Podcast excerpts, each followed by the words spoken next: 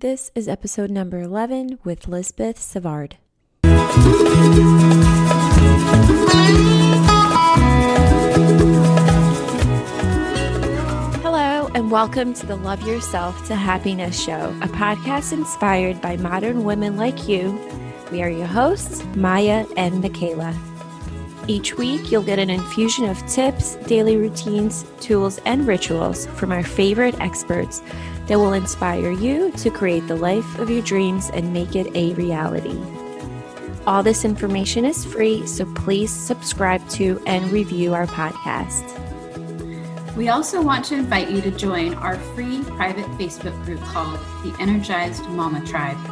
We are also offering a free masterclass called 5 Steps to Get 10 or More Hours of Free Time in Your Week. Lastly, we are offering free breakthrough calls with us to help implement the tools we teach you in the class. Links to all of these free resources are in the show notes. Lisbeth is a mother of 2 great kids, a 12-year-old and an 8-year-old, and has been a single mom for 3 years. She specializes in lifestyle coaching and online training. Lisbeth helps single moms who juggle finances on their own and who desperately want the best for their kids but tend to neglect themselves along the way. She shows them how to get more out of their money while bringing more freedom and abundance into their lives and making sure they are filling their own buckets first. She offers one-on-one coaching and online training with support in a Facebook group in an act to help single moms thrive to create an abundant life.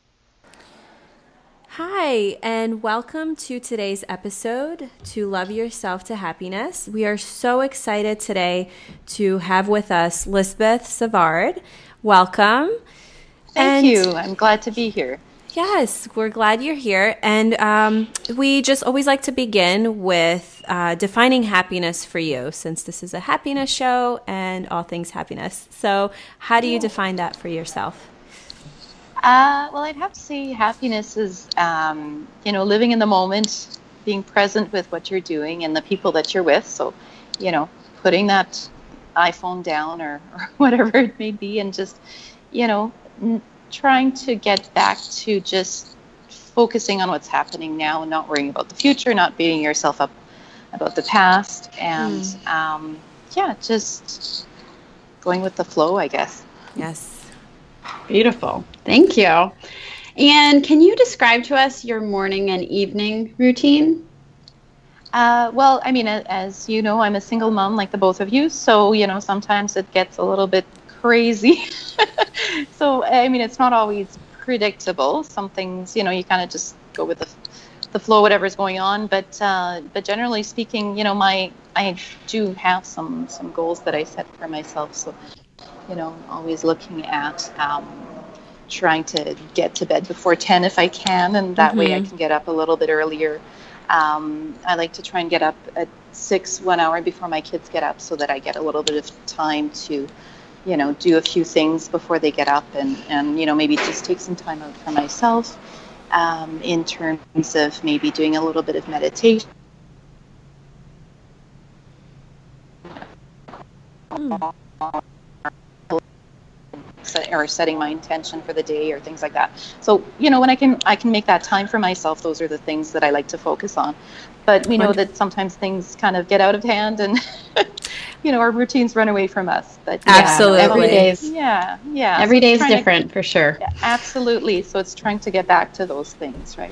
So do you have 3 self-care practices that you just can't live without, amongst the busyness?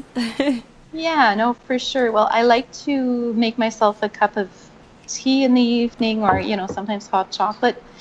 And ideally, I drink it still hot. That's a big goal. If you're lucky, yes. Yes, exactly. I've been away from my yoga practice for a bit, but I really feel like I need to get back into it. So that's something that I like to make a priority as well. Also just, taking a little bit of time to just read a good book. Last night, my son was out playing with his friends, and my daughter was in the bathtub, so I had like half an hour. So I just kind of, opened up a really good book and started reading and, just finding those pockets of time to be able to do that stuff. Yeah, beautiful. Can you tell us a little bit more about your personal life that wasn't mentioned in your bio and your journey to helping single mothers thrive? Okay. I'm the mother of two children, now 12-year-old and 8-year-old. And I live in a Francophone community, so we speak French at home. But we do live in an Anglophone environment, so my kids speak English as well. What else could I say? I'm very close to my family. I live a few blocks away from my parents. Both my brother and my sister live in the same city, and I have, I have some childhood friends that I've known since kindergarten. So I don't want to admit how long that's been, but it's over 35 years, we'll just say. And my kids actually go to the same schools that I did when I was little. Oh, so yeah, that's beautiful, beautiful. I love that. And how long have you been a single mother? I've been a single mother for about 3 years now. So I split about 3 years ago, and, it took a little bit of time to find my groove and to figure things out. I had always kind of spent a lot of time alone with the kids anyway. But I guess now, since I've been a single mom, it kind of stripped away that expectation to have someone around. And and so then it was, it kind of took that pressure off. Yeah. Do you think it's easier when you have older children and are a single mom, or younger? I think it's like anything else. I think each stage has their challenge, right? So, it's always new challenges. I think we're getting into kind of the preteen and tween years. So lots of back talking. Yeah. But these bursts of sweetness as well, my kids can just be like incredibly sweet and just surprise me. So it's really fun. Yeah, that's amazing. Most of the time. And so at what point were you in a place where, as a single mom, you felt like you were able to help other single moms? Because I know I've been following that same journey. It's been a year since I've been separated from my ex-husband, and I'm feeling more full now. So what has your journey been with that? Yeah.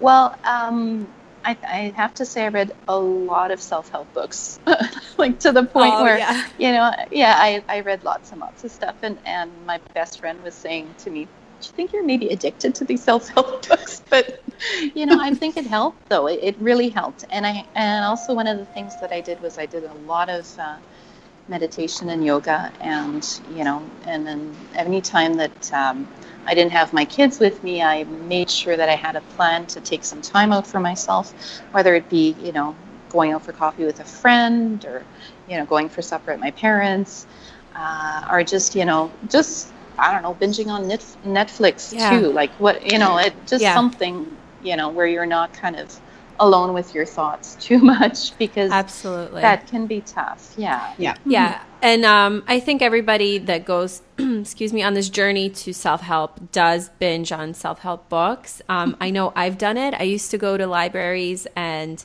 bookstores, and I would just stay there all day, like when I had the time. And so I think, you're like embedding your mind with all these things, and then eventually you need less and less, when you're just using those. So you started a website called thrivingsinglemama.com. And when did that come about, and what can we find on the website, and how are you helping single moms thrive? Sure. Yeah. So, it's an idea that has been kind of bubbling, I'd say, for about 6 months or so.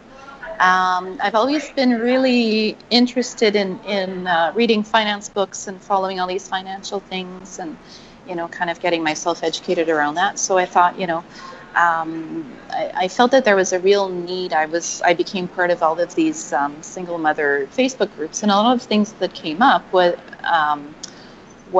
how do I get a handle on my finances, especially in situations where maybe, people haven't been the ones in charge of the finances in those relationships, and then they find themselves trying to figure out that piece and, what am I supposed to do, and how do I, create a budget and things like that. So just kind of the foundational pieces there to support single mothers. So I am, on my website, I'm going to load up my online course on that site. In the meantime, there is a freebie that people can sign up for on helping them find more money in their budget without, making these huge cutbacks. So I guess it's just making that differentiation between, being super frugal and, depriving yourself versus, looking at the money that you have and how can you make this work and how can you align it, with your values and what's important to you and the goals that you want to set for yourself. So that's, I guess, kind of the philosophy that, where I'm coming from with that. So I do have, a Facebook group that I'm looking at growing so that people can connect with me there. And, eventually looking at, blogging a little bit more through the website. But really it's, I'm looking at growing my community for now. Amazing. And we'll link those up in the show notes so anyone listening can check you out. And just really quick, do you have top 3 tips to get your finances in order if you are a newly single mom or if you're just listening and you've been for a while? What are your top 3 recommendations for women? Yeah, for sure. Well, I think sometimes we develop some kind of, a lot of anxiety around our finances, and you tend to get really scared about opening those bills and those envelopes and those, utility bills, credit card bills, things like that. So it's just, setting some time to actually give that a priority, because if we don't take care of our finances, then, it gets even more and more overwhelming and, we get more anxiety around it. So I think it's really important to take care of it.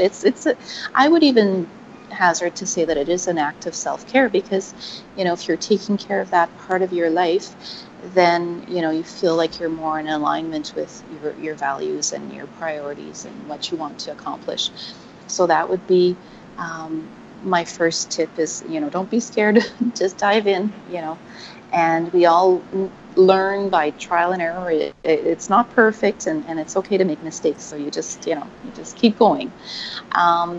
So then I guess the other couple of tips is that, make sure that you start saving. A habit of saving, because even if it's just, $5, $10 a paycheck, it's creating that habit of putting that money aside and having that, in case you need it, because we know that life happens, you might get some car repairs or, your fridge will break down. And so it's really nice to have a little bit of a cushion. So creating that emergency fund, and then finding a little bit of money to have some fun. So, putting some money aside to maybe just, treat yourself to a spa day, or, going out for a special meal with some friends, or things like that. So just making sure that you build that in as well, because we can't just, look at the really serious stuff we build. We need to build in a little bit of fun. Absolutely. Yeah, absolutely. Yeah. So you mentioned that you have an online course that is coming up. Can you tell us a little bit more details about that?